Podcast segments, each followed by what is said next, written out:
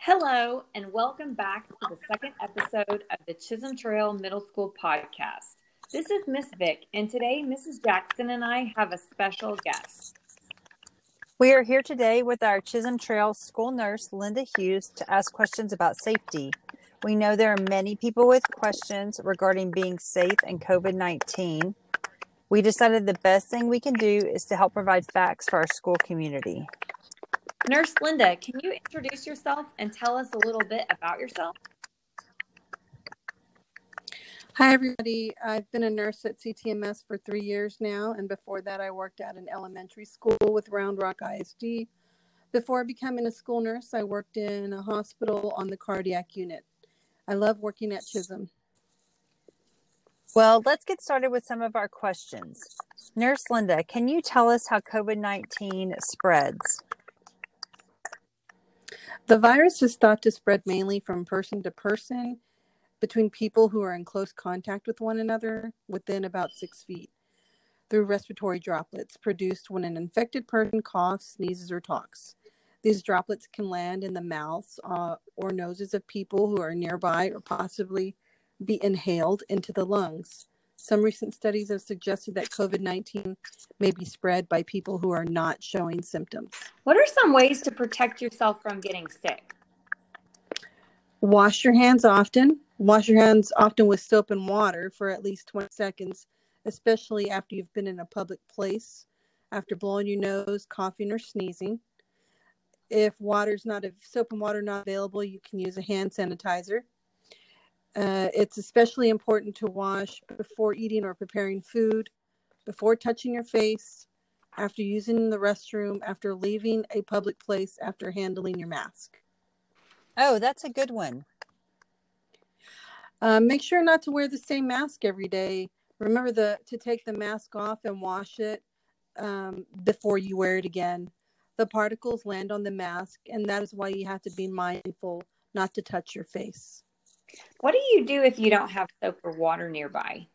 If soap and water are not readily available, use a hand sanitizer that contains at least 60% alcohol. Cover all surfaces of your hands and rub them together until they feel dry but remember to avoid touching your eyes, nose, and mouth with unwashed hands. Okay, so when should we wear a mask? Everyone should wear a mask in public settings and when people around who who don't live in your household, especially when other social distancing measures are difficult to maintain. You're required to wear a mask all day at school, and I can't state this enough. We should all try to continue to keep about six feet between yourself and others. The mask is not a substitute for social distancing.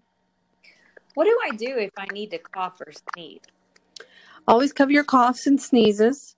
Um, always cover your mouth and nose with a tissue when you cough or sneeze, or use the inside of your elbow. Make sure you don't spit.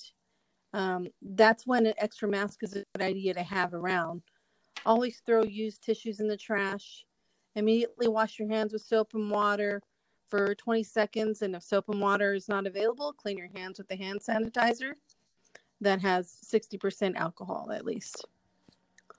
All right. So we know that some people do not have any symptoms, but what are some symptoms of COVID 19? You're right. Sometimes there are no symptoms, but when there are symptoms, they present as uh, feeling feverish or fever of 100 degrees or more, um, taste or smell, cough, difficulty breathing, shortness of breath, fatigue, headache, chills, sore throat, congestion or runny nose, shaking or exaggerated shivering, significant muscle pain or aches, diarrhea, nausea, or vomiting. All right. So once we're back at school, when should someone go to the nurse's office? You're always welcome to come in my clinic, and I'm here to help, but we want to reduce your exposure to illness and germs. So please come only if you're feeling sick. That is not the time, this is not the time to uh, come to the clinic for a break from class. Things you can't do to help, um, you put yourself at risk by being in here. So first, stay home if you're having any illness or symptoms. Be aware that there is a process in place now for anyone who has COVID symptoms um, You may be sent to an isolation room and required to get testing to prove you don't have COVID illness. Uh, be prepared. Uh, ladies, pack feminine hygiene products in your bags or purse. Uh, bring a snack if you need one. Bring an extra mask in case the one you wear gets dirty.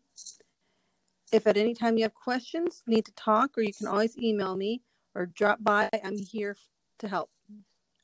Linda, thank you so much for visiting with us today. I hope that our school community finds this podcast informative and helpful.